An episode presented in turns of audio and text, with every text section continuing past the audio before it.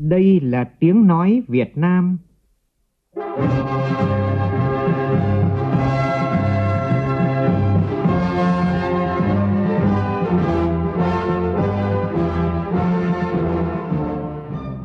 là tiếng nói Việt Nam, phát thanh từ Hà Nội, thủ đô nước Cộng hòa xã hội chủ nghĩa Việt Nam.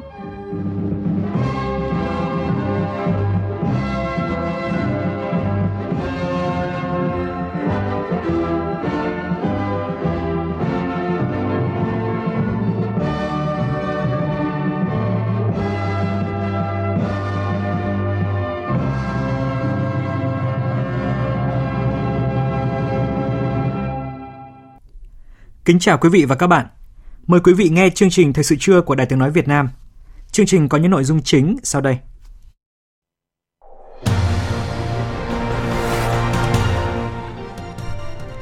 Bộ Văn hóa, Thể thao và Du lịch phát động chương trình Người Việt Nam đi du lịch Việt Nam nhằm kích cầu du lịch nội địa. Các địa phương hoàn tất công tác chuẩn bị để đảm bảo an toàn khi đón trẻ mầm non và tiểu học đi học trở lại từ ngày mai lực lượng chức năng đã tìm được cả 5 thi thể trong vụ lật thuyền ở Quảng Nam xảy ra cách đây 2 ngày. Trong phần tin thế giới, thế giới ghi nhận hơn 4 triệu người mắc COVID-19. Nhiều nước châu Á bắt đầu thử nghiệm thuốc điều trị virus SARS-CoV-2 và dự kiến Hàn Quốc sẽ cho ra mắt loại thuốc này vào cuối năm nay. Căng thẳng Mỹ-Iran đã tăng nhiệt trở lại sau khi Mỹ muốn Liên Hợp Quốc gia hạn lệnh cấm vũ khí đối với Iran.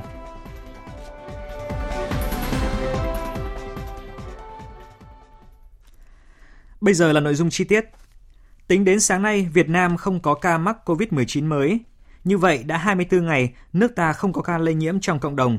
Cả nước chỉ còn 30 bệnh nhân dương tính với SARS-CoV-2. Riêng bệnh nhân số 91 nam phi công người Anh đang điều trị tại bệnh viện Bệnh nhiệt đới thành phố Hồ Chí Minh vẫn đang trong tình trạng rất nguy kịch. Theo dự kiến, hôm nay bệnh nhân này sẽ được hội trần liên viện để đánh giá khả năng ghép phổi do phổi đã bị đông đặc. Sau hơn một tháng dừng tiếp nhận bệnh nhân do cách ly y tế và ổn định lại hoạt động, Bệnh viện Bạch Mai sẽ chính thức khám chữa bệnh trở lại bình thường vào ngày mai 11 tháng 5. Tin chi tiết như sau. Các hoạt động khám bệnh chữa bệnh ngoại trú, tái khám và khám theo yêu cầu trở lại hoạt động bình thường, hoạt động cả ngày thứ Bảy và Chủ nhật. Tiếp nhận người bệnh từ cơ sở khám bệnh chữa bệnh khác chuyển đến và từ cộng đồng, khôi phục hoạt động mổ phiên, Tuy nhiên, để đảm bảo an toàn cao nhất cho người bệnh và nhân viên y tế, Bệnh viện Bạch Mai yêu cầu người bệnh, người nhà người bệnh, khách đến làm việc tại bệnh viện đều phải tuân thủ khai báo y tế, kiểm tra thân nhiệt, sát khuẩn tay nhanh và đeo khẩu trang. Trước tình hình à, dịch COVID-19 đã được kiểm soát tốt ở nước ta, Sở Giáo dục và Đào tạo nhiều tỉnh thành phố đã quyết định đón học sinh bậc tiểu học và mầm non trở lại trường học vào ngày mai. Tại Đà Nẵng, các trường đang gấp rút à, dọn vệ sinh trường lớp để chuẩn bị mọi hoạt động giảng dạy trở lại. Phản ánh của phóng viên Phương Cúc tại miền Trung. Để đón gần 500 học sinh trở lại trường, mấy ngày nay các giáo viên trường mầm non Ánh Dương, quận Hải Châu, thành phố Đà Nẵng tất bật dọn dẹp vệ sinh khuôn viên trường, dụng cụ học tập, bếp ăn bán chú. Nhiều cô giáo không giấu được vẻ vui mừng khi sắp được đón các trò trở lại trường sau 3 tháng tạm nghỉ. Cô Lê Thị Thu Trang, giáo viên trường mầm non Ánh Dương chia sẻ. Trong suốt quá trình đi à, dạy thì đây là đợt nghỉ dài nhất mà tôi định trải qua khi được trở lại thì tôi rất là vui và phấn khởi. Mầm non chúng tôi thường thì chỉ nghỉ ờ, nhiều nhất một tuần hoặc 10 ngày nhưng mà đây là trải qua một quá trình dài 3 tháng như thế vậy thì số cháu lại sợ đến trường. Chúng tôi sẽ cố gắng bắt kịp hướng các cháu vào nề nếp của lớp của trường. Ở bậc học mầm non, hầu hết trẻ chưa nhận thức được việc giữ gìn vệ sinh phòng tránh dịch bệnh, nên những ngày này, các trường mầm non tại thành phố Đà Nẵng không chỉ vệ sinh trường lớp mà còn lên phương án bảo vệ an toàn cho trẻ khi trở lại trường. Mới đây, Sở Giáo dục và Đào tạo thành phố Đà Nẵng đã yêu cầu tất cả các cơ sở giáo dục mầm non đón trẻ bình thường như trước đây. Lưu ý phụ huynh tự đo thân nhiệt cho con và bản thân trước khi đưa trẻ đến trường, đeo khẩu trang rửa tay khi vào trường đưa đón trẻ, kịp thời thông báo cho phụ huynh đối với những trẻ có biểu hiện sốt, ho, khó thở. Ông Mai Tấn Linh, Phó Giám đốc Sở Giáo dục và Đào tạo thành phố Đà Nẵng cho biết, Thực hiện chỉ đạo của ban dân thành phố cũng như của bộ thì chúng tôi chỉ đạo các cái đơn vị thực hiện các khuẩn vệ sinh thật sạch sẽ trước khi các em bước vào giai đoạn đi học. Khi các em đã bước vào trường bố trí những cái lavabo để các em rửa tay, xà phòng chống dịch bệnh. Tại Bà Rịa Vũng Tàu, hầu hết các cơ sở mầm non trên địa bàn tỉnh cũng đang tiến hành tổng vệ sinh trường lớp, trang bị máy đo thân nhiệt, thuốc sát khuẩn, đảm bảo an toàn phòng chống dịch khi đón trẻ trở lại học tập. Phản ánh của phóng viên thường trú tại thành phố Hồ Chí Minh. Tại trường mầm non Sao Sáng, xã Xà Bang, huyện Châu Đức, Hơn 300 cháu mầm non sẽ trở lại trường lớp từ ngày 11 tháng 5 tới. Hiện tập thể giáo viên nhà trường đang khẩn trương tổng vệ sinh trường lớp, đồ dùng dạy học và đồ chơi cho trẻ. Trong chiều 10 tháng 5, nhà trường sẽ tổ chức sát trùng lần cuối để chuẩn bị đón các cháu vào sáng thứ hai tới. Bà Trịnh Thị Tru Trang, hiệu phó trường mầm non sao sáng huyện Châu Đức, tỉnh Bà Rịa Vũng Tàu nói vệ sinh là khử trùng hết. Tất cả đồ dùng của trường, của lớp, toàn trường và phải tổng vệ sinh hết. Để đón cháu cho nó an toàn, chuẩn bị nước rửa tay, sát khuẩn nền nhà trên tinh thần phòng dịch chết tuyệt đối sạch sẽ luôn. Chiều chủ nhật là tụi em tổng vệ sinh lại một lần nữa cho thật là sạch nữa để đón cháu theo ông Nguyễn Tấn Bản, Phó Chủ tịch Ủy ban Nhân dân huyện Châu Đức, tỉnh Bà Rịa Vũng Tàu, để đón trẻ mầm non đi học lại vào sáng thứ Hai 11 tháng 5, địa phương đã có văn bản chỉ đạo ngành y tế hướng dẫn cho các trường mầm non tổ chức phun xịt sát trùng trường lớp. Các địa phương phải đảm bảo an toàn trật tự tại các cổng trường tất cả đã chuẩn bị trong tư thế sẵn sàng và đề nghị các xã thị trấn hỗ trợ lực lượng để đảm bảo việc đưa đón trẻ ở các cổng trường bởi vì thường là đến đây là tụ tập rất là đông để đảm bảo khoảng cách cũng như trật tự trong quá trình mà đưa đón trẻ đầu buổi và cuối buổi với sự chuẩn bị tích cực từ phía nhà trường và chính quyền địa phương, phụ huynh có thể an tâm đưa trẻ đến trường sau kỳ nghỉ dài để chống dịch bệnh COVID-19. Mặc dù tuần này học sinh toàn thành phố sẽ đi học trở lại, nhưng Sở Giáo dục Đào tạo Hà Nội tiếp tục phát sóng chương trình dạy học trên truyền hình tuần từ 11 đến ngày 16 tháng 5 này để hỗ trợ cho học sinh từ lớp 4 đến lớp 12 học tập đạt hiệu quả. Các bài dạy trên truyền hình là các bài học mới, tiếp nối chương trình dạy và học trong chương trình của các lớp này năm học 2019-2020. Sở Giáo dục Đào tạo Thành phố Hồ Chí Minh cũng chỉ đạo các đơn vị trường học bố trí các hoạt động dạy học à, trực trực tiếp ngày thứ Bảy, cả hai buổi sáng chiều kết hợp với việc dạy trực tuyến, học qua truyền hình, đồng thời có kế hoạch phụ đạo miễn phí cho học sinh có học lực yếu, đảm bảo hoàn thành tốt chương trình năm học 2019-2020.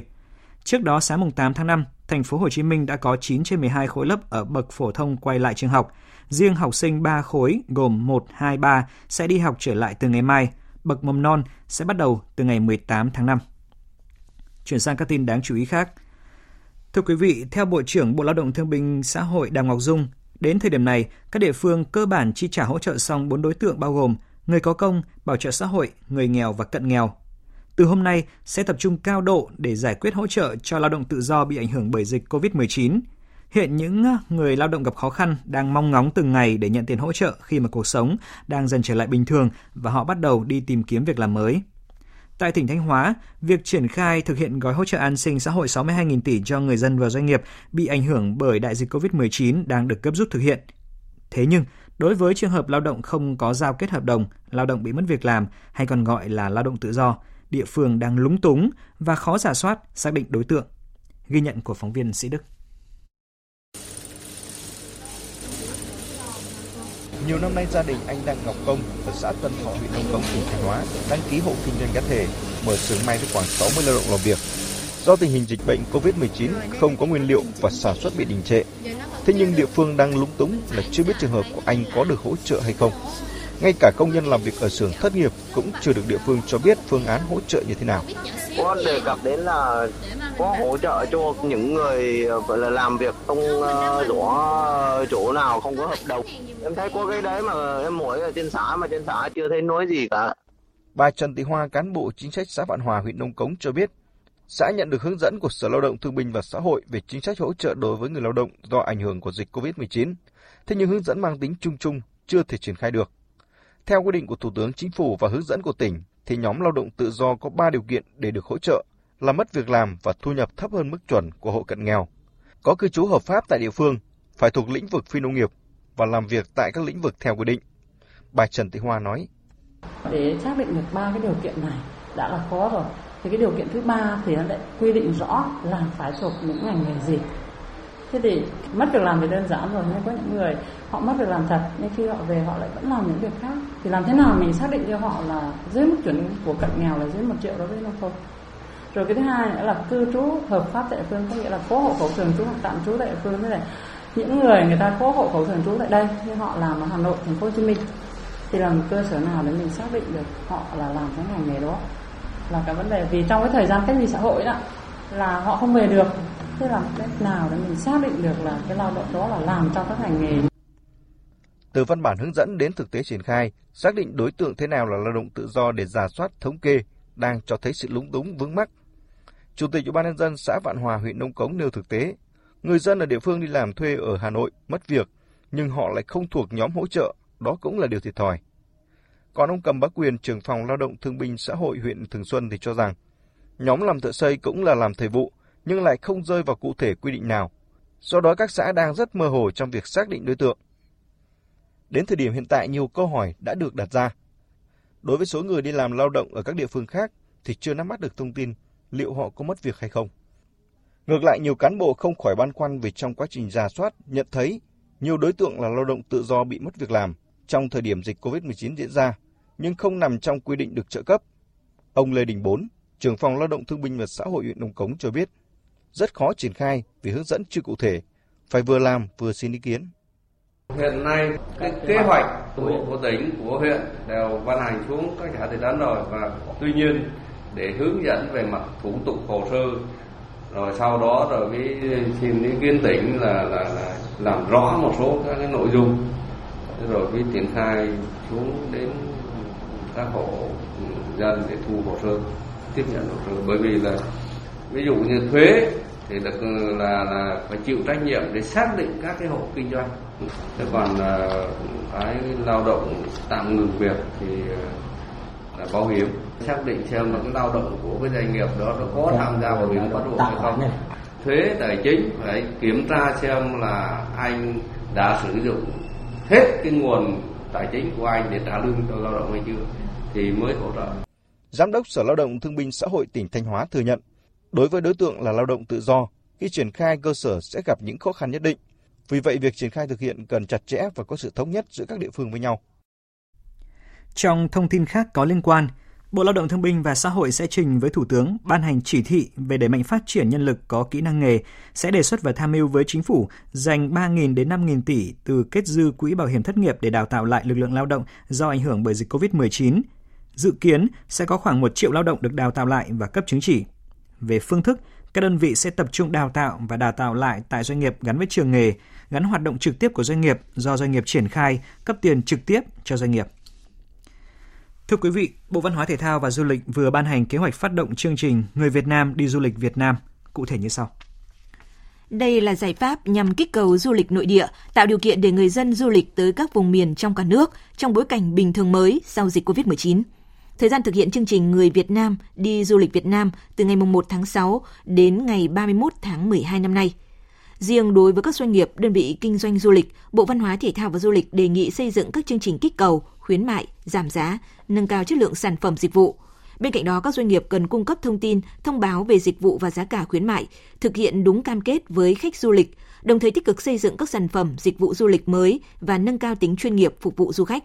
Ngoài ra, các doanh nghiệp cũng chú trọng xây dựng môi trường du lịch chất lượng, vệ sinh, văn minh, thân thiện và thực hiện tốt các quy định an toàn phòng chống dịch. Tại thành phố Hồ Chí Minh, theo thống kê, trong 2 tháng đầu năm nay, trung bình lượng khách và doanh thu của các công ty lữ hành giảm từ 50 đến 60% so với cùng kỳ năm ngoái. Đặc biệt trong tháng 3, một số công ty lượng khách và doanh thu giảm tới từ 95 đến 100% so với cùng kỳ năm trước. Và khi dịch bệnh cơ bản đã được khống chế, các doanh nghiệp và ngành chức năng bắt đầu thực hiện kế hoạch phục hồi, tái cơ cấu lại thị trường du lịch thời kỳ hậu Covid-19. Ông Trần Hùng Việt, Chủ tịch Hiệp hội Du lịch Thành phố Hồ Chí Minh đánh giá, sau thời gian ngủ đông, thời điểm này chính là cơ hội vàng để du lịch Việt Nam nói chung và du lịch Thành phố Hồ Chí Minh nói riêng tái cơ cấu thị trường nội địa. Theo đó, bên cạnh sự nỗ lực của từng doanh nghiệp thì cần có một chương trình chung nhằm tăng cường sự liên kết các doanh nghiệp, các ngành với nhau. Nó có một cái vấn đề du lịch kích cầu đó là phần mà phối hợp với nhau để đưa ra cái giá hợp lý để làm sao đưa vô cái gói kích cầu này đó, là để cho các đơn vị đều có thể trụ được trong cái thời gian khó khăn này. Thì chính vì vậy là trong thời điểm này mà đặt ra vấn đề hòa vốn và nuôi được bộ máy cũng như trả được ờ, tiền chi phí thì tôi nghĩ là đó là đã thành công. Dịch COVID-19 đã ảnh hưởng đến hoạt động sản xuất kinh doanh của các doanh nghiệp và ảnh hưởng rõ nét tới số thu ngân sách 4 tháng đầu năm nay, khi mà thu nội địa 4 tháng đạt gần 427.000 tỷ đồng, bằng 34% so với dự toán pháp lệnh. Và hiện Tổng cục Thuế đã đề ra nhiều giải pháp phấn đấu hoàn thành nhiệm vụ được giao. Để không ảnh hưởng đến hoạt động sản xuất kinh doanh của doanh nghiệp, cơ quan thuế tập trung triển khai kịp thời, có hiệu quả các nhóm giải pháp quản lý thu, chống thất thu, chuyển giá trốn thuế, xử lý thu hồi nợ thuế. Đồng thời giám sát không để xảy ra tình trạng doanh nghiệp lợi dụng chính sách hỗ trợ về thuế của nhà nước để trốn thuế, chây ý nợ động tiền thuế, ra soát các nguồn thu còn dư địa, còn tiềm năng để khai thác, tăng thu, bù đắp một phần số hụt thu ngân sách nhà nước do dịch bệnh COVID-19 gây ra như thu từ đất đai, thu từ hoạt động kinh doanh, thương mại điện tử, tăng cường kiểm soát các dự án hết thời gian ưu đãi thuế, các dự án mới phát sinh, các khoản truy thu theo kiến nghị của cơ quan kiểm toán thanh tra quản lý hiệu quả hơn hoạt động thương mại điện tử, kinh doanh qua mạng Internet, chống buôn lậu, gian lận thương mại, hàng giả, hàng kém chất lượng, qua đó chống thất thu ngân sách, tạo môi trường kinh doanh bình đẳng để khuyến khích, thu hút đầu tư trên địa bàn, tạo nguồn tăng thu cho ngân sách nhà nước. Thưa quý thính giả, sau thời gian nới lỏng thực hiện giãn cách xã hội phòng chống dịch COVID-19, những quán nhậu ở thủ đô đông đúc trở lại và không có những biện pháp phòng dịch thiết yếu, Thậm chí nhiều người sau khi sử dụng bia rượu thì còn điều khiển phương tiện cá nhân, tiềm ẩn nhiều nguy cơ mất trật tự an toàn giao thông, bất chấp Nghị định 100 của chính phủ. Ghi nhận của phóng viên Thủy Tiên tại một quán bia ở trên đường à, Đại Cô Việt, quận Hai Bà Trưng, Hà Nội.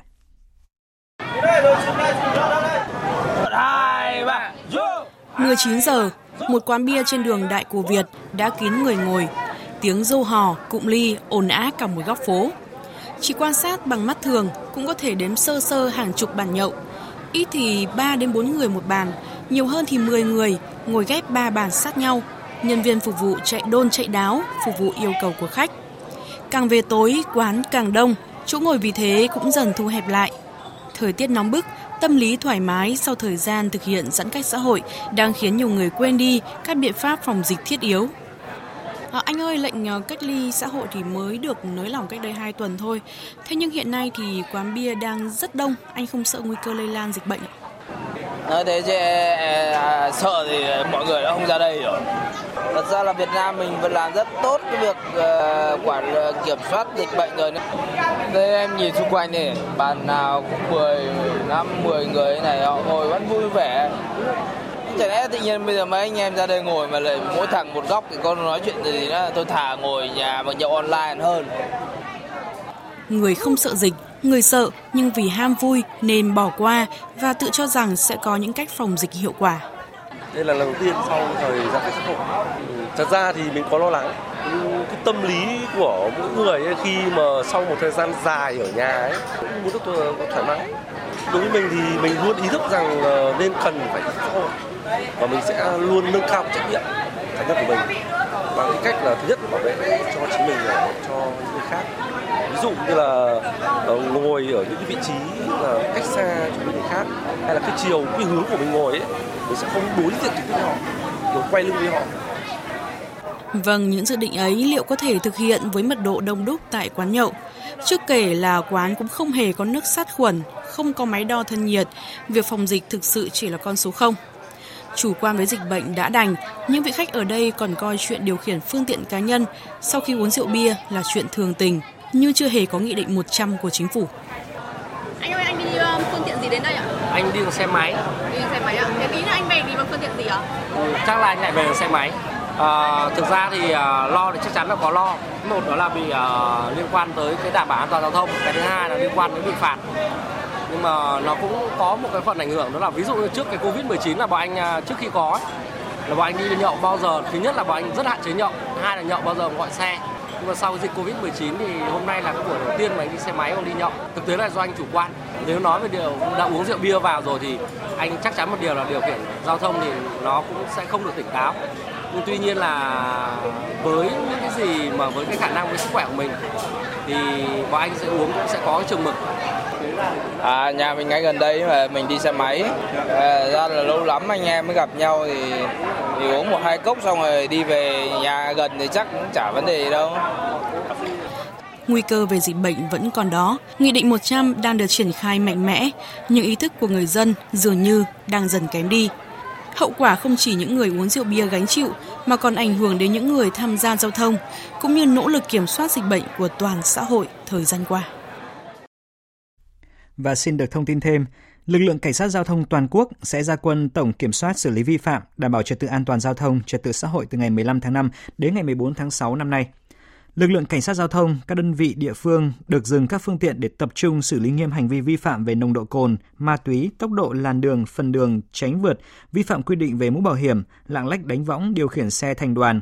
Thời gian tập trung vào khung giờ thường xảy ra tai nạn giao thông theo thực tế tình hình ở từng nơi và do địa phương quyết định, đảm bảo hiệu quả kiềm chế giảm tai nạn giao thông, ùn tắc giao thông, đảm bảo trật tự xã hội. Khi kiểm tra nồng độ cồn thực hiện theo điện chỉ đạo của Bộ Công an, khuyến cáo của Bộ Y tế, tuân thủ nghiêm ngặt quy trình thao tác sử dụng thiết bị, đảm bảo vệ sinh, sát khuẩn dụng cụ đo, sử dụng từng ống thổi riêng cho từng người, bảo quản và tiêu hủy đúng quy định của ngành y tế đối với găng tay, khẩu trang, ống thổi đã qua sử dụng. Thưa quý vị, Nghị định số 36-2020 của Chính phủ quy định về xử phạt vi phạm hành chính trong lĩnh vực tài nguyên nước và khoáng sản có hiệu lực thi hành từ ngày hôm nay. Trong đó, mức phạt tiền tối đa đối với một hành vi vi phạm trong lĩnh vực tài nguyên nước là 250 triệu đồng và đối với cá nhân là 500 triệu đồng đối với tổ chức. Nghị định thì à, quy định à, cụ thể mức phạt đối với hành vi vi phạm các quy định về phòng chống ô nhiễm, suy thoái, cạn kiệt nguồn nước và theo đó sẽ phạt tiền từ 220 đến 250 triệu đồng đối với hành vi xả khí thải độc hại trực tiếp vào nguồn nước. Và tuy nhiên, trên thực tế hành vi xả thải ra nguồn nước thì vẫn diễn ra phổ biến ở nhiều địa phương. Người dân tại huyện à, trợ Đồn tỉnh Bắc Cạn và huyện Yên Sơn tỉnh Tuyên Quang phản ánh về tình trạng sông Phó Đáy đoạn qua các địa phương này có dấu hiệu bị ô nhiễm, mà nguyên nhân có thể do tình trạng xả thải trái phép diễn ra suốt nhiều năm qua. Phản ánh của phóng viên Công Luận, thường trú tại khu vực Đông Bắc. Theo phản ánh của người dân xã Trung Minh, huyện Yên Sơn, tỉnh Tuyên Quang, suốt hàng chục năm qua, dòng sông Phó Đáy, đoạn chảy qua xã, thường xuyên xuất hiện tình trạng bọt trắng, nước đen đục và có mùi hôi. Ông Giàng Xeo Sình, trưởng thôn Vàng On, xã Trung Minh cho biết. Vào thời gian này thì cứ đều đều là vào buổi chiều khoảng 2 giờ là bắt đầu xả, xả đến khoảng 9 10 giờ đêm. Tượng này thì đã lâu rồi, khoảng à, chục năm chục năm về trước. Nói chung là bà con ở đây thì cũng phản ánh nhiều rồi, phản ánh qua cái trang mạng xã hội rồi là cũng có đơn gửi trực tiếp rồi nhưng mà cũng à, chưa được xử lý dứt điểm. Ông Ma Thế Mạnh, Chủ tịch Ủy ban nhân dân xã Trung Minh, huyện Yên Sơn cho biết, Tình trạng ô nhiễm môi trường của dòng sông Phó Đáy trên địa bàn đã diễn ra từ nhiều năm nay. Tuyến nước này thì ờ, không phải chảy riêng qua Trung Minh mà nó từ Trung Minh xuống tận Dương của huyện Sơn Dương. Trung Minh với Hùng Lợi thì cũng ờ, Trung Sơn thì cũng ờ, đều cùng chung một cái tuyến đấy thì cũng đều có ý kiến rồi. Trước đây Sở Tài nguyên Môi trường tỉnh Tuyên Quang thì cũng vào lấy mẫu. Tuy nhiên là khi mà nó xảy ra cái hiện tượng này thì thường thường nó hay vào cuối tuần. Với lại khi là vào lấy mẫu thì cũng có thể là nó lại không phải cái dịp đấy cho nên nước thì vẫn đảm bảo. Theo người dân và chính quyền xã Bình Trung, huyện Trợ Đồn, tỉnh Bắc Cạn, dòng sông Phó Đáy chỉ có màu lạ và nổi bọt khi qua địa phận xã Bình Trung. Trao đổi với phóng viên Đài Tiếng Nói Việt Nam, ông Ngô Văn Viện, Phó Giám đốc Sở Tài nguyên và Môi trường Bắc Cạn cho biết, trên lưu vực sông Phó Đáy đoạn qua tỉnh Bắc Cạn chỉ có một nhà máy sản xuất giấy đế của công ty trách nhiệm hữu hạn giấy và gỗ Bình Trung hoạt động từ năm 2008 và một vài cơ sở chế biến sắn nhỏ lẻ. Người dân có phản ánh do hiện tượng của nước thải của Bình Trung đi ra thì chúng tôi đã có biện pháp cho thanh tra và kiểm tra và sau yêu cầu khắc phục hiện nay thì công ty đang uh, chúng tôi yêu cầu lập lại cái báo cáo môi trường đấy cho đảm bảo đúng cái, cái quy chuẩn khi mà nước thải ra ra môi trường. Đấy thì hiện nay công ty đã đang hoàn thiện và chúng tôi đã hướng dẫn để lập cái hồ sơ để xác nhận cái công trình bảo vệ môi trường. Đấy thì còn trong quá trình triển khai thì như thế nào thì chúng tôi sẽ phối hợp với địa phương kiểm tra xem nó hiện từ đâu có phải từ đấy không hay còn nhiều nguyên nhân khác. Với việc không có nhiều cơ sở sản xuất công nghiệp và chế biến nông lâm sản, có lẽ việc tìm ra nguyên nhân của tình trạng dòng sông Phó Đáy có biểu hiện bất thường là không quá khó. Vậy nhưng suốt nhiều năm qua, người dân vẫn phải mòn mỏi trông ngóng câu trả lời từ cơ quan quản lý về nguyên nhân khiến dòng sông Phó Đáy bị ô nhiễm. Liên quan đến vụ lật thuyền ở Quảng Nam đang được dư luận quan tâm, sau thời gian khẩn trương tìm kiếm, đến sáng nay, các lực lượng chức năng tỉnh Quảng Nam và người dân địa phương đã tìm thấy toàn bộ thi thể 5 nạn nhân trong vụ lật thuyền trên sông Thu Bồn, đoạn tiếp giáp với cửa biển trên địa bàn thành phố Hội An tỉnh Quảng Nam cách đây 2 ngày. Hiện nay thi thể của 5 nạn nhân đã được bàn giao cho gia đình để lo hậu sự. Trước đó, hôm qua, Phó Chủ tịch chuyên trách Ủy ban An toàn giao thông quốc gia Khuất Việt Hùng đã đến kiểm tra hiện trường vụ tai nạn và thăm hỏi, chia buồn, hỗ trợ cho gia đình các nạn nhân có người thân tử vong. Tại hiện trường vụ tai nạn, Phó Chủ tịch chuyên trách Ủy ban An toàn giao thông quốc gia Khuất Việt Hùng cho rằng nguyên nhân dẫn đến vụ tai nạn thảm khốc này một phần do trên thuyền không có dụng cụ cứu nạn cứu sinh. Các ngành chức năng địa phương cần xử phạt thật nghiêm đối với những trường hợp không trang bị đầy đủ các dụng cụ cứu nạn cứu sinh khi tham gia lưu thông. Còn tại Ninh Bình vừa xảy ra một vụ việc thương tâm, hai mẹ con tử vong do ngạt khí máy phát điện. Sự việc xảy ra vào tối ngày 8 tháng 5 vừa qua. Do trên địa bàn huyện Gia Viễn bị mất điện, gia đình chị Bùi Thu Trang, sinh năm 1993 tại phố mới, thị trấn Me, huyện Gia Viễn, đã chạy máy phát điện để sử dụng các thiết bị điện trong khi ngủ. Đến sáng hôm sau, không thấy chị Trang ra khỏi phòng nên người giúp việc gọi cửa, phát hiện chị Trang cùng con trai hôn mê bất tỉnh. Lập tức hai mẹ con chị Trang được đưa đến bệnh viện đa khoa huyện Gia Viễn cấp cứu, nhưng cháu Nguyễn Thành Phúc đã tử vong sau đó. Chị Bùi Thu Trang bị hôn mê sâu, được chuyển lên cấp cứu tại bệnh viện Việt Đức Hà Nội nhưng cũng không qua khỏi, tử vong vào dạng sáng nay. Công an huyện Gia Viễn xác định nguyên nhân ban đầu dẫn đến việc hai nạn nhân tử vong là do ngạt khí máy phát điện trong phòng kín. Hiện công an huyện Gia Viễn vẫn tiếp tục điều tra làm rõ và sự việc đau lòng trên cũng là lời cảnh báo cho các gia đình khi sử dụng máy phát điện phải tuân thủ đúng nguyên tắc vận hành máy, tránh để xảy ra tình trạng đáng tiếc. Và tiếp ngay sau đây, chúng tôi xin chuyển đến quý vị một số thông tin thời tiết. Trung tâm Dự báo Khí tượng Thủy văn Quốc gia cho biết, miền Bắc nắng nóng nốt hôm nay, từ chiều tối nay chuyển mưa rông. Cụ thể các tỉnh Bắc Bộ trưa và chiều nay trời nắng, có nơi có nắng nóng, khá oi bức và khó chịu với nhiệt độ cao nhất phổ biến từ 33 đến 36 độ. Từ Thanh Hóa đến Phú Yên, nắng nóng diện rộng, nhiệt độ 35 đến 38 độ. Riêng vùng núi Nghệ An, Quảng Bình và Phú Yên có điểm 39 đến 40 độ. Cảnh báo từ chiều tối và đêm nay, ở khu vực Bắc Bộ truyền mưa rông diện rộng, riêng vùng núi và Trung Du có mưa vừa, mưa to, có nơi mưa rất to. Nguy hiểm hơn là trong cơn rông dễ xảy ra lốc xét, mưa đá và gió giật mạnh. Khu vực Tây Nguyên và Nam Bộ nắng nóng, cao nhất 35 đến 37 độ, có nơi trên 37 độ. Tuy nhiên cũng cảnh báo có mưa rông nhiệt về chiều tối.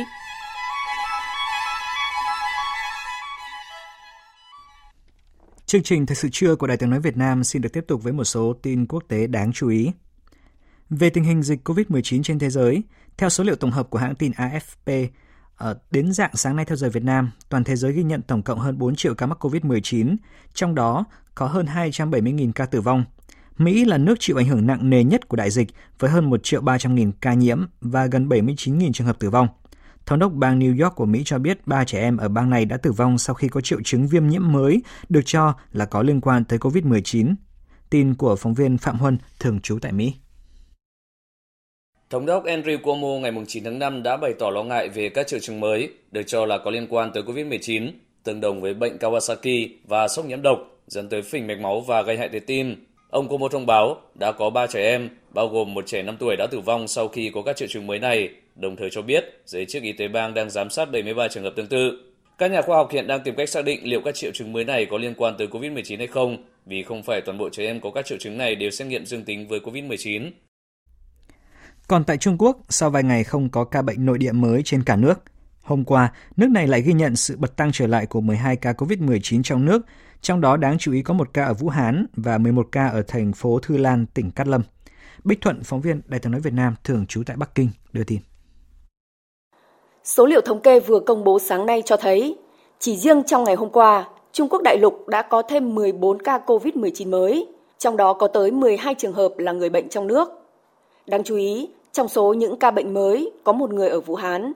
Kết thúc hơn 30 ngày liên tiếp, thành phố này không có bệnh nhân bản địa mới nào. Mặc dù nhiều ngày không có ca COVID-19 mới, song trong thời gian qua, do là vùng tâm dịch, Vũ Hán vẫn xuất hiện các trường hợp không triệu chứng mỗi ngày. Mới đây nhất là một ca COVID-19 không triệu chứng người Vũ Hán đi máy bay đến tỉnh Hải Nam thăm thân và được xét nghiệm dương tính với SARS-CoV-2 ngay khi đặt chân xuống sân bay, trong khi người nhà và bạn bè của người này ở Vũ Hán không ai mắc bệnh. 11 ca bệnh trong nước còn lại của Trung Quốc đều ở thành phố Thư Lan, tỉnh Cát Lâm, nơi vừa phát hiện một ca bệnh trong cộng đồng hôm 8 tháng 5. Do số bệnh nhân bản địa tăng nhanh chỉ sau một ngày, thành phố cấp huyện này đã phải nâng mức rủi ro dịch bệnh trong hai ngày liên tiếp, lên mức có nguy cơ vào ngày hôm qua và nguy cơ cao vào ngày hôm nay. Điều đó đồng nghĩa với việc thành phố này có thể sẽ lại bị phong tỏa và quản lý nghiêm ngặt khu dân cư. Được biết, trong số 11 bệnh nhân bản địa mới tại đây, có 7 trường hợp là những người tiếp xúc gần với ca bệnh trong cộng đồng kể trên mà đến nay vẫn chưa tìm ra nguồn lây nhiễm. Số còn lại là những người tiếp xúc với người tiếp xúc gần của bệnh nhân trên. Các địa phương ở Trung Quốc một lần nữa nhắc nhở người dân không được mất cảnh giác trước nguy cơ bùng phát trở lại của dịch bệnh trong nước. Tại Pháp, chưa đầy 48 giờ trước khi dỡ bỏ phong tỏa toàn quốc, hôm qua Quốc hội nước này đã chính thức thông qua luật kéo dài tình trạng y tế khẩn cấp đến ngày 10 tháng 7, trong khi dịch do SARS-CoV-2 gây ra vẫn còn diễn biến phức tạp. Huỳnh Điệp, phóng viên Đài tiếng nói Việt Nam thường trú tại Pháp đưa tin. Tối ngày thứ Bảy mùng 9 tháng 5 theo giờ Pháp, Thượng viện và Quốc hội nước này đã thống nhất thông qua luật gia hạn tình trạng y tế khẩn cấp đến ngày 10 tháng 7. Quyết định cuối cùng được thông qua sau một cuộc bỏ phiếu ở Quốc hội. Sau ngày 10 tháng 7, tùy tình hình thực tế, tình trạng khẩn cấp có thể được gia hạn thêm một lần nữa. Bên cạnh đó, nước Pháp cũng sẽ bắt đầu áp dụng biện pháp cách ly đối với những người có nguy cơ nhiễm SARS-CoV-2 và những người đã nhiễm virus. Đối tượng cụ thể là những người nhập cảnh vào Pháp nhưng đã di chuyển hoặc lưu trú tại những khu vực mà virus đang lây lan trong vòng một tháng trước. Những người đến Pháp từ các quốc gia thành viên khác của Liên minh châu Âu EU, không gian Schengen và Vương quốc Anh không bị cách ly. Tuy nhiên, các biện pháp hạn chế đi lại qua biên giới vẫn tiếp tục được duy trì. Ngày 9 tháng 5, Pháp ghi nhận thêm 80 ca tử vong liên quan dịch COVID-19 trong vòng 24 giờ, con số thấp nhất kể từ khi lệnh phong tỏa được áp dụng vào ngày 17 tháng 3. Tổng số ca tử vong từ ngày 1 tháng 3 là 26.310. Số lượng bệnh nhân trong bệnh viện điều trị virus SARS-CoV-2 tiếp tục giảm nhẹ, còn hơn 22.600 trong khi đó, Thủ tướng Anh Boris Johnson ngày hôm nay sẽ chính thức trình bày bản lộ trình đưa nước Anh ra khỏi tình trạng phong tỏa, trong đó có ý định cách ly hầu như tất cả những người nhập cảnh vào Anh, kể cả công dân Anh hồi hương, trong thời gian 14 ngày nhằm ngăn ngừa sự lây lan của virus. Ngay khi thông tin này được đưa ra, đại diện các hãng hàng không lớn tại Anh đều lên tiếng cho rằng biện pháp cách ly 14 ngày với mọi hành khách sẽ là thảm họa với các hãng hàng không và cả nền kinh tế Anh. Còn tại Đức, hàng nghìn người tiếp tục xuống đường tại thủ đô Berlin và một số thành phố lớn trong cuối tuần thứ năm liên tiếp nhằm phản đối những biện pháp giãn cách xã hội vẫn đang được áp dụng nhằm ngăn chặn đại dịch COVID-19. Quang Dũng, phóng viên Đài tiếng nói Việt Nam thường trú tại Pháp, phụ trách khu vực Tây Âu, đưa tin. Theo con số do cảnh sát Đức đưa ra, cuộc biểu tình đông người nhất trong chiều ngày 9 tháng 5 diễn ra ở thành phố Stuttgart. Khoảng 3.000 người đã tập trung ở các địa điểm ở trung tâm thành phố, mang các biểu ngữ và hô vang các khẩu hiệu chống lại quyết định của chính phủ Đức về việc duy trì các biện pháp giãn cách xã hội, coi đây là một sự vi phạm các quyền dân chủ của người dân Đức. Tại thành phố Munich, thủ phủ bang Bavaria ở miền Nam, cũng đã có khoảng từ 2 đến 3 ngàn người xuống đường biểu tình. Trong khi đó, tại thủ đô Berlin, số người biểu tình thấp hơn, chỉ khoảng vài trăm người. Nhiều vụ đụng độ đã diễn ra giữa nhóm biểu tình và cảnh sát, buộc cảnh sát Đức phải bắt giữ một số người quá khích. Đây đã là ngày cuối tuần thứ năm liên tiếp nước Đức chứng kiến các cuộc biểu tình chống phong tỏa, bất chấp việc chính phủ Liên bang Đức cũng như chính quyền các bang đã gỡ bỏ rất nhiều biện pháp hạn chế từ vài ngày qua. Hiện tại, tất cả các cửa hàng tại Đức đã được mở cửa trở lại. Các giải bóng đá chuyên nghiệp cũng sẽ bắt đầu thi đấu trở lại từ tuần sau dù không có khán giả. Các cuộc biểu tình diễn ra cho thấy người dân Đức đã bắt đầu mệt mỏi khi phải ở trong nhà quá lâu. Theo một cuộc thăm dò mới đây, mặc dù 2 phần 3 số người Đức được hỏi vẫn ủng hộ các biện pháp giãn cách xã hội, nhưng con số này đã giảm mạnh từ mức 92% cách đây hơn một tháng. Theo số liệu của Viện Robert Koch, tính đến hết ngày 9 tháng 5, nước Đức có 7.369 ca tử vong và gần 169.000 ca nhiễm COVID-19. Liên quan đến việc nghiên cứu thuốc điều trị COVID-19, một nhóm nghiên cứu thuộc Đại học Tokyo đã bắt đầu tiến hành thử nghiệm lâm sàng Nafamosat, một loại thuốc đang được nước này dùng để điều trị viêm tụy cấp và một số bệnh khác gây ra cục máu đông. Loại thuốc này có tên thương mại là Futan. Các nhà nghiên cứu đã thử nghiệm trên 160 bệnh nhân đang được điều trị tại Bệnh viện Đại học Tokyo và 5 cơ sở y tế khác ở Nhật Bản. Các bệnh nhân được chia làm hai nhóm. Một nhóm được điều trị bằng Futan và thuốc Avigan, nhóm còn lại thì chỉ dùng thuốc Avigan. Trong khi đó, chính phủ Hàn Quốc vừa tổ chức cuộc họp lần thứ hai của nhóm hỗ trợ phát triển vaccine và thuốc điều trị COVID-19 cấp trung ương. Dự đoán nhiều khả năng sẽ hoàn thành và cho ra mắt một phần thuốc điều trị COVID-19 tới cuối năm nay, đồng thời triển khai thử nghiệm lâm sàng vaccine. Bùi Hùng, phóng viên Đài tiếng nói Việt Nam theo dõi khu vực Đông Bắc Á, đưa tin.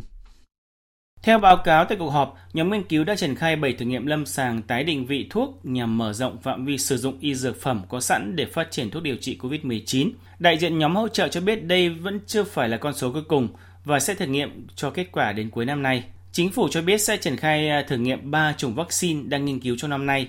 Nhiều ý kiến cho rằng Hàn Quốc sẽ có thể bắt đầu sản xuất vaccine COVID-19 trong nửa cuối năm 2021 Nhóm hỗ trợ ờ, phát triển vaccine và thuốc điều trị COVID-19 cũng cho biết sẽ hỗ trợ các cơ sở y tế thuê trang thiết bị lấy máu và xét nghiệm để có thể thực hiện xét nghiệm ngay tại chỗ. Chính phủ sẽ sớm đưa ra quy định về tiêu chuẩn lấy máu tại chỗ an toàn để phục vụ công tác nghiên cứu phát triển thuốc điều trị bằng huyết tương. Chuyển sang các tin thế giới đáng chú ý khác. Mỹ vừa ban hành quy định mới siết chặt các chỉ dẫn về xin thị thực đối với phóng viên Trung Quốc. Tin của phóng viên Đài tiếng nói Việt Nam thường trú tại Mỹ. Quyết định mới của Bộ An ninh Nội địa Mỹ có hiệu lực từ thứ hai tới sẽ hạn chế thị thực đối với các phóng viên Trung Quốc trong vòng 90 ngày và có thể được xem xét gia hạn. Thông thường, thị thực của Mỹ đối với các phóng viên Trung Quốc không bị giới hạn về thời gian và không cần gia hạn nếu phóng viên đó không chuyển tới một công ty hay loại hình báo chí khác. Một quan chức Bộ An ninh Nội địa Mỹ cho biết, quy định mới sẽ cho phép cơ quan này giả soát thường xuyên hơn các đơn xin thị thực của phóng viên Trung Quốc và điều này có thể giảm số lượng phóng viên Trung Quốc tại Mỹ. Quan chức này cũng cho biết quy định này sẽ giúp tăng cường bảo vệ an ninh quốc gia Mỹ. Quy định xin thị thực mới của Mỹ sẽ không áp dụng đối với các phóng viên có hộ chiếu Hồng Kông hoặc Macau thuộc Trung Quốc. Mỹ và Trung Quốc từng bất đồng về vấn đề phóng viên của nhau trong thời gian qua.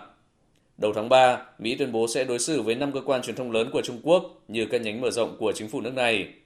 Bộ Ngoại giao Trung Quốc sau đó đã yêu cầu phóng viên là công dân Mỹ của ba tờ báo, Thời báo New York, Biểu điện Washington và Nhật báo phố Wall có giấy phép hoạt động báo chí hết hạn trước cuối năm nay phải nộp lại trong vòng 10 ngày. Bắc Kinh cũng yêu cầu Đài Tiếng Nói nước Mỹ, tờ Thời báo New York, Biểu điện Washington, Nhật báo phố Wall và tạp chí Time phải khai báo thông tin bằng văn bản về nhân viên, tình hình tài chính, hoạt động và bất động sản tại Trung Quốc.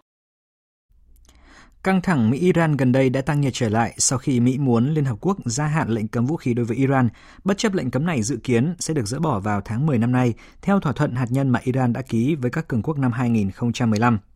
Tức giận trước ý định này của Mỹ, Iran đã gửi thư yêu cầu Liên Hợp Quốc buộc Mỹ phải chịu trách nhiệm khi rút khỏi thỏa thuận hạt nhân đa phương. Căng thẳng Mỹ-Iran nóng, Liên Hợp Quốc rơi vào thế khó xử. Tổng hợp của biên tập viên Đình Nam. Ngoại trưởng Mỹ Mike Pompeo tuyên bố lệnh cấm vũ khí thông thường với Iran nên được kéo dài vô thời hạn và ba quốc gia đồng minh phương Tây của Mỹ là Anh, Pháp và Đức vốn vẫn nằm trong thỏa thuận hạt nhân Iran phải giúp kéo dài lệnh cấm này. Ý định của Mỹ đã vấp phải sự phản ứng mạnh từ Iran. Người phát ngôn Bộ Ngoại giao Iran Abbas Mousavi tuyên bố ý định của Mỹ là vô lý và bất hợp pháp, đặc biệt là trong bối cảnh Mỹ đã tuyên bố rút ra khỏi thỏa thuận hạt nhân Iran năm 2015. Trong khi Tổng thống Iran Hassan Rouhani tuyên bố sẽ có phản ứng nghiền nát nếu mọi thứ diễn ra theo ý định của Mỹ, đồng thời khẳng định người đồng cấp Mỹ Donald Trump đã mắc một sai lầm lớn, nghiêm trọng khi rút ra khỏi thỏa thuận hạt nhân Iran năm 2015. Người Mỹ đã tỉnh giấc và nhận ra rằng họ đã phạm một sai lầm lớn khi rút khỏi thỏa thuận hạt nhân Iran. Họ biết rằng đó là một hành động xấu xa để phá vỡ một thỏa thuận đa phương. Họ biết rằng họ đang bị mắc kẹt và không có cách nào quay lại. Thực tế, họ đã không thể quay trở lại. Nếu muốn, họ phải đề nghị Iran và các bên còn lại xem xét và quyết định chấp thuận sẽ được đưa ra nếu Mỹ chịu bù đắp những tổn thất cho mọi sai lầm của nước này. Cùng với những cảnh báo đáp trả, Ngoại trưởng Iran Mohammad Javad Zarif hôm qua đã gửi một bức thư cho Tổng thư ký Liên Hợp Quốc Antonio Guterres nhằm buộc Mỹ phải chịu trách nhiệm cho việc rút ra khỏi thỏa thuận hạt nhân hai năm trước. Và tiếp ngay sau đây, mời quý vị cùng nghe biên tập viên Đài tiếng nói Việt Nam điểm lại các sự kiện quốc tế nổi bật trong tuần.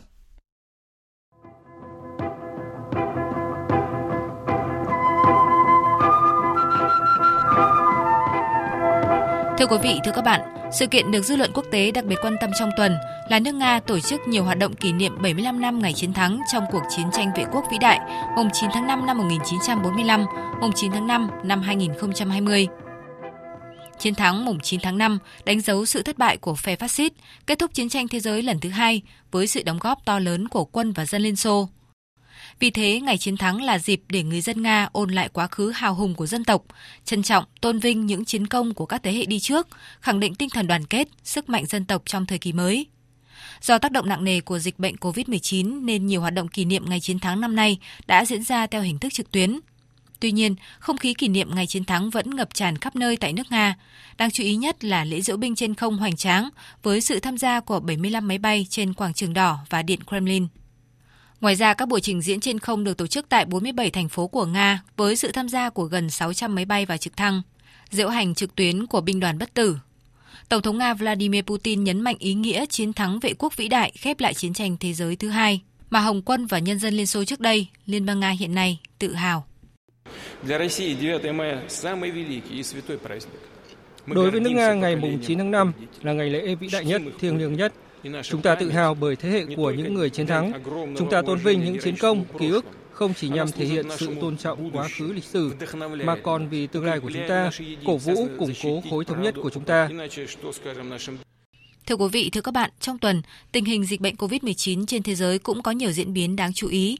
Tính đến hôm nay, trên toàn thế giới đã có hơn 4 triệu người nhiễm virus SARS-CoV-2, trong đó hơn 280.000 người đã tử vong. Mỹ vẫn là tâm dịch lớn nhất của thế giới với hơn 1 triệu 300 nghìn người nhiễm và gần 80 nghìn người tử vong. Đáng chú ý là số ca nhiễm mới đang tăng rất nhanh tại Nga, với gần một tuần liên tiếp số ca nhiễm mới tính theo ngày ở mức hơn 10.000 người. Giới phân tích dự báo với tốc độ lây nhiễm như hiện tại, Nga sẽ sớm vượt qua một số tâm dịch ở châu Âu như Anh, Italia về số người nhiễm. Trong khi đó, một số nước châu Âu bắt đầu có kế hoạch nới lỏng phong tỏa khi số ca nhiễm mới bắt đầu giảm dần. Tuy nhiên, các chuyên gia y tế vẫn cảnh báo việc nới lỏng phong tỏa phải được tiến hành hết sức thận trọng, với việc đánh giá tác động được tiến hành thường xuyên, bởi nếu không kiểm soát được chuỗi lây nhiễm trong quá trình nới lỏng phong tỏa, dịch COVID-19 sẽ nhanh chóng quay lại với tốc độ lây nhiễm tính theo cấp số nhân.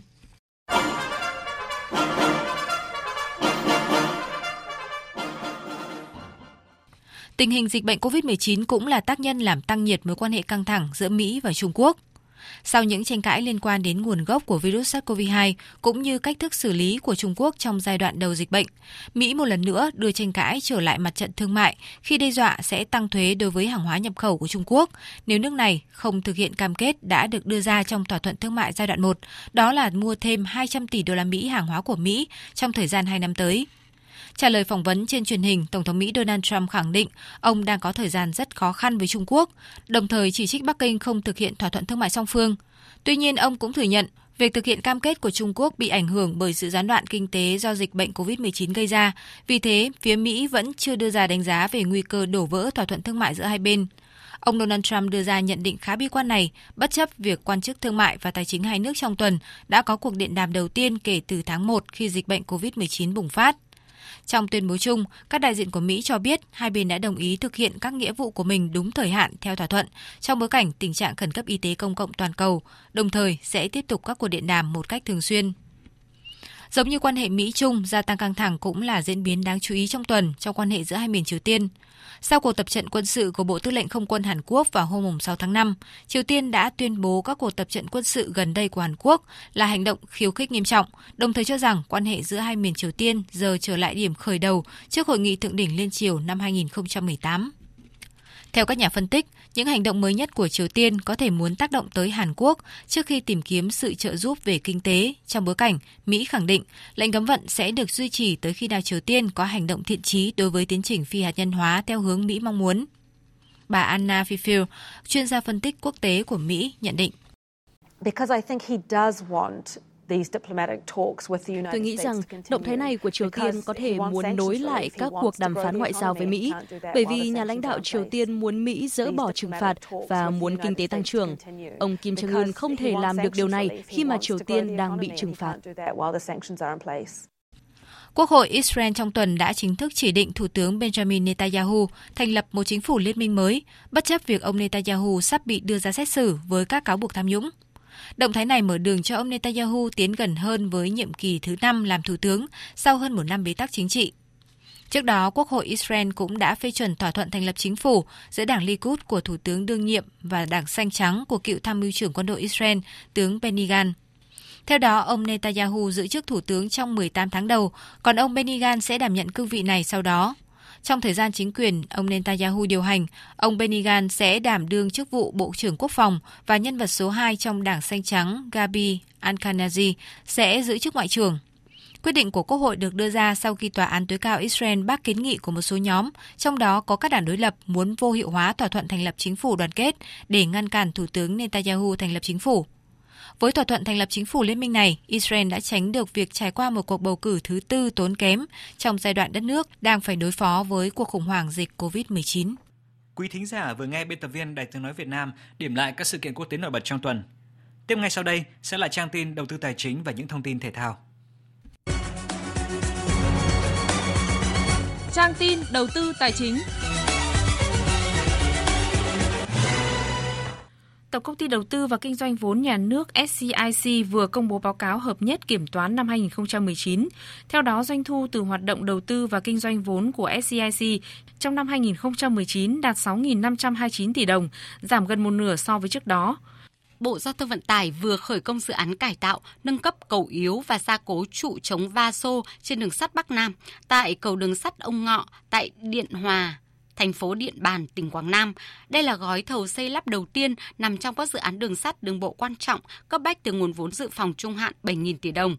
Kết quả kinh doanh đối với các doanh nghiệp ngành nhựa niêm yết đáng chú ý trên sàn chứng khoán trong quý 1 năm nay, mặc dù doanh thu tăng trưởng nhưng lãi sụt giảm so với cùng kỳ. Dẫn đầu về doanh thu quý 1 vẫn thuộc về nhựa An Phát Xanh, mã AAA với doanh thu thuần đạt 1.572 tỷ đồng. Tuy nhiên, con số này giảm mạnh 40% so với cùng kỳ. Trên thị trường chứng khoán phiên cuối tuần khép lại với sắc xanh áp đảo trên toàn thị trường.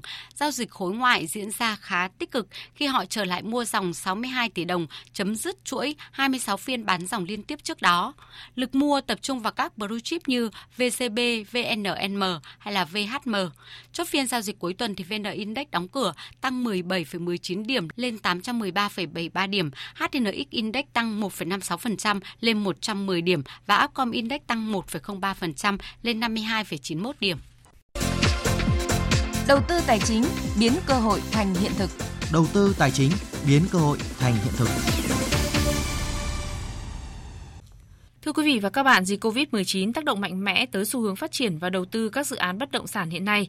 So sánh giữa các kênh đầu tư phổ biến hiện nay trên thị trường đầu tư tài chính như vàng, ngoại tệ và chứng khoán thì bất động sản vẫn được coi là kênh đầu tư thông minh đối với các nhà đầu tư. Trong đó đáng chú ý nhất là hoạt động mua bán sắp nhập các dự án để làm lành mạnh hóa nguồn tài chính của các nhà đầu tư và chờ đợi cơ hội phát triển sau dịch bệnh. Phóng viên Hà Nho phân tích. Thời gian trầm lắng của thị trường cuối năm ngoái chưa qua thì dịch Covid ập đến khiến thị trường bất động sản gần như ngưng trệ. Sau thời gian giãn cách, diễn biến thị trường, nhất là phân khúc cho thuê càng ảm đạm với giá thuê giảm và nhu cầu của người thuê cũng giảm sút. Nguồn vốn cho thị trường tiếp tục là khó khăn lớn, buộc các nhà đầu tư và phát triển dự án thực hiện cơ cấu lại các sản phẩm đầu tư và nguồn tài chính của mình theo hướng mua bán sắp nhập. Ông Nguyễn Trí Thanh, giám đốc công ty cổ phần Thanh Bình Hà Nội cho rằng những nhà đầu tư chiến lược người ta sẽ có cơ hội gì? Những người đang không có khả năng đầu tư, có dòng tiền lớn, đang muốn, gọi là, thâu tóm, thu hút, mua đứt lại một dự án, thì người ta sẽ thiên về phòng thủ. Thì cái việc đấy người ta sẽ phải chấp nhận là bán đi. Có những người đang có khoảng 23 phần trăm trong một dự án, phải chấp nhận bán đi. Có những người đang có 40 phần trăm nhưng không có khả năng dẫn dắt tiếp cuộc chơi, cũng phải bán đi cái việc thay đổi chủ trong các dự án đầu tư là điều tất yếu. Thực tế là nền kinh tế số 1 thế giới là Mỹ đang bị ảnh hưởng tác động bởi dịch bệnh trên toàn thế giới.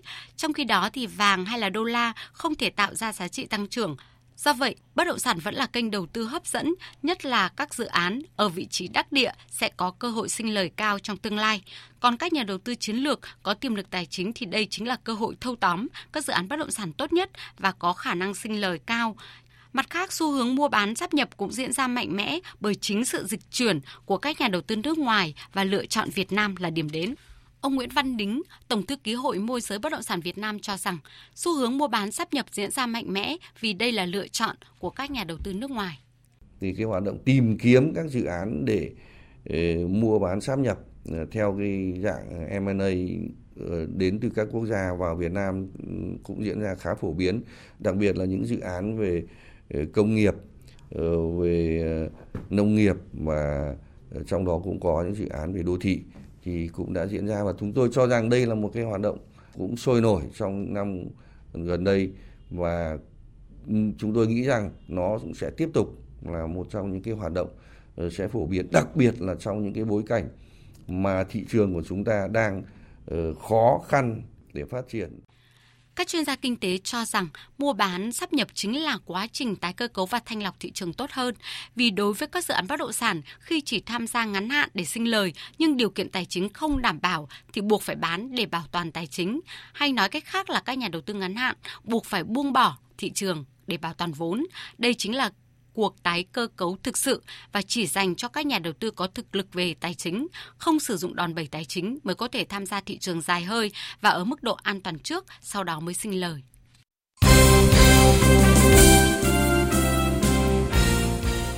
Quý vị và các bạn thân mến, sau thời gian nghỉ dài vì dịch Covid-19, các câu lạc bộ tham dự V-League đều thể hiện sự hào hứng và cho biết đã có những sự chuẩn bị kỹ lưỡng để đợi mùa giải 2020 chính thức trở lại với các trận đấu tại vòng loại Cúp Quốc gia diễn ra vào ngày 24 tháng 5 tới.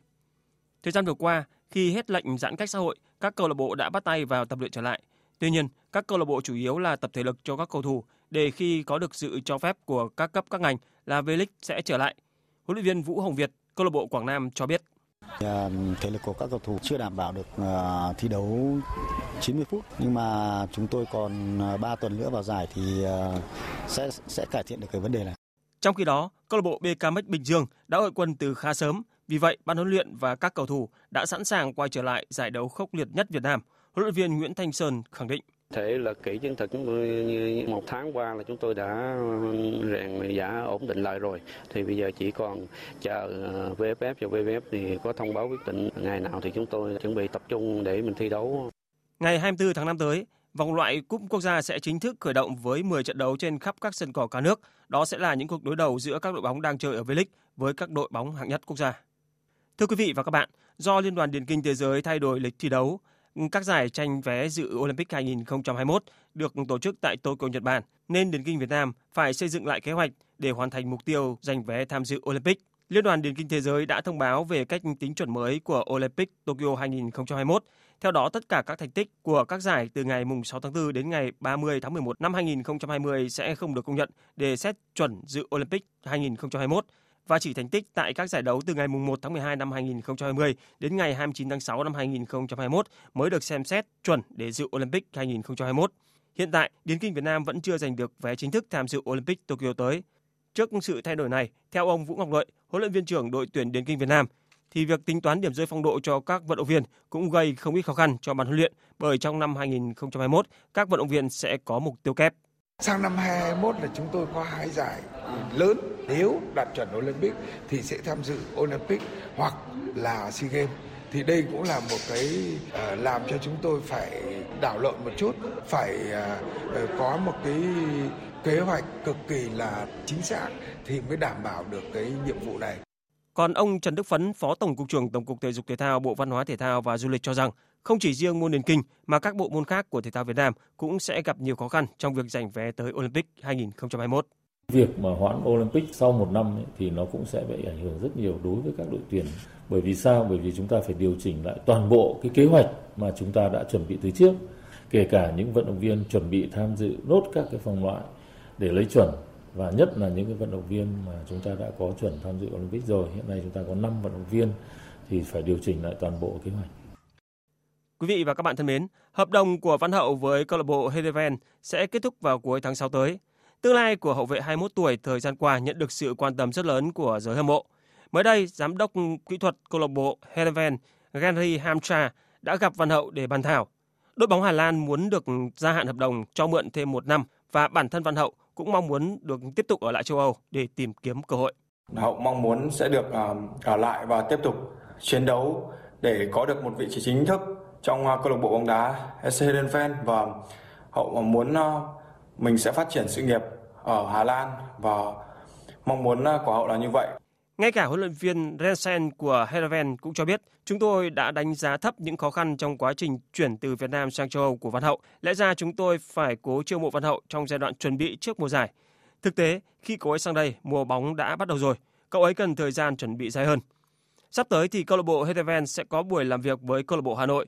Tùy thuộc vào kết quả của buổi làm việc này, đôi bên sẽ quyết định tương lai của đoàn Văn Hậu. Cầu thủ Nguyễn Quang Hải được chọn vào danh sách cầu thủ xuất sắc nhất châu Á.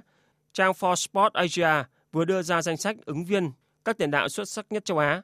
Với sự hiện diện của Quang Hải, cuộc bầu chọn chia làm 3 hạng mục khác nhau, gồm tiền đạo vĩ đại nhất mọi thời đại, cầu thủ tốt nhất đang thi đấu và ngôi sao tương lai hứa hẹn nhất. Quang Hải thuộc nhóm ngôi sao của tương lai. Đối thủ của anh có Chanathip Songkrasin của Thái Lan, Safawi của Malaysia. Cả ba đều là những cầu thủ Đông Nam Á được đánh giá đạt đẳng cấp châu lục. Quang Hải hiện đang có những bước tiến bộ không ngừng. Ngôi sao của tuyển Việt Nam và Hà Nội FC từng được nhận đề nghị từ các câu lạc bộ ở Nhật Bản cũng như của Tây Ban Nha. Dự báo thời tiết Trung tâm Dự báo Khí tượng Thủy văn Quốc gia cho biết, trưa và chiều nay ở các tỉnh từ Thanh Hóa đến Phú Yên có nắng nóng và nắng nóng gay gắt với nền nhiệt độ cao nhất phổ biến từ 35 đến 38 độ. Riêng vùng núi Bắc và Trung Trung Bộ có nơi nắng nóng đặc biệt gay gắt với nhiệt độ cao nhất từ 39 đến 40 độ. Ở khu vực Bắc Bộ thì có nắng nóng cục bộ với nền nhiệt độ cao phổ biến từ 33 đến 36 độ. Từ ngày mai, nắng nóng diện rộng sẽ kết thúc ở Bắc Bộ và dịu dần ở các tỉnh Trung Bộ vì từ chiều nay đến ngày 12 tháng 5, ở các tỉnh Bắc Bộ sẽ có mưa rông diện rộng, riêng vùng núi và Trung Du có mưa vừa, mưa to, có nơi mưa rất to. Từ ngày 11 tháng 5 đến ngày 12 tháng 5, mưa rông mở rộng xuống các tỉnh Bắc Trung Bộ. Và sau đây sẽ là phần dự báo chi tiết các khu vực chiều và đêm nay. Phía Tây Bắc Bộ chiều nắng có nơi có nắng nóng, chiều tối và đêm có mưa rào và rông rải rác, cục bộ có nơi mưa vừa mưa to, nhiệt độ từ 21 đến 36 độ. Phía Đông Bắc Bộ chiều nắng có nơi có nắng nóng, chiều tối và đêm có mưa rào và có nơi có rông.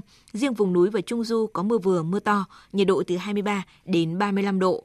Các tỉnh từ Thanh Hóa đến Thừa Thiên Huế chiều nắng nóng và nắng nóng gay gắt. Riêng vùng núi có nơi đặc biệt gay gắt. Chiều tối và đêm có mưa rào và rông vài nơi, nhiệt độ từ 24 đến 38 độ, vùng núi có nơi trên 39 độ. Các tỉnh ven biển từ Đà Nẵng đến Bình Thuận, chiều nắng, riêng phía Bắc nắng nóng và nắng nóng gay gắt, có nơi đặc biệt gay gắt. Chiều tối và đêm có mưa rào và rông vài nơi, nhiệt độ từ 25 đến 38 độ. Tây Nguyên, chiều nắng nóng, có nơi nắng nóng gay gắt, chiều tối và đêm có mưa rào và rông vài nơi, nhiệt độ từ 23 đến 37 độ. Nam Bộ, chiều nắng nóng, có nơi nắng nóng gay gắt, chiều tối và đêm có mưa rào và rông vài nơi, nhiệt độ từ 25 đến 37 độ, có nơi trên 37 độ. Khu vực Hà Nội chiều nắng, có nơi có nắng nóng, chiều tối và đêm có mưa rào và rông rải rác, nhiệt độ từ 23 đến 35 độ. Tiếp theo là dự báo thời tiết biển, vịnh Bắc Bộ và vùng biển từ Quảng Trị đến Quảng Ngãi có mưa rào và rông vài nơi, tầm nhìn xa trên 10 km, gió đông nam đến nam cấp 4 cấp 5. Vùng biển từ Bình Định đến Ninh Thuận, từ Bình Thuận đến Cà Mau không mưa, tầm nhìn xa trên 10 km, gió đông nam cấp 3 cấp 4. Vùng biển từ Cà Mau đến Kiên Giang và Vịnh Thái Lan không mưa, tầm nhìn xa trên 10 km, gió nhẹ. Khu vực Bắc và giữa Biển Đông và khu vực quần đảo Hoàng Sa thuộc thành phố Đà Nẵng không mưa, tầm nhìn xa trên 10 km, gió nhẹ. Khu vực Nam Biển Đông và khu vực quần đảo Trường Sa thuộc tỉnh Khánh Hòa có mưa rào và rông vài nơi, tầm nhìn xa trên 10 km, gió Đông Bắc đến Đông cấp 3, cấp 4. Những thông tin thời tiết vừa rồi cũng đã kết thúc chương trình Thời sự trưa nay của Đài Tiếng Nói Việt Nam. Chương trình do biên tập viên Hoàng Ân, Duy Quyền, Thu Hòa biên soạn và thực hiện với sự tham gia của kỹ thuật viên Việt Thái, chịu trách nhiệm nội dung Lê Hằng. Xin kính chào tạm biệt và hẹn gặp lại.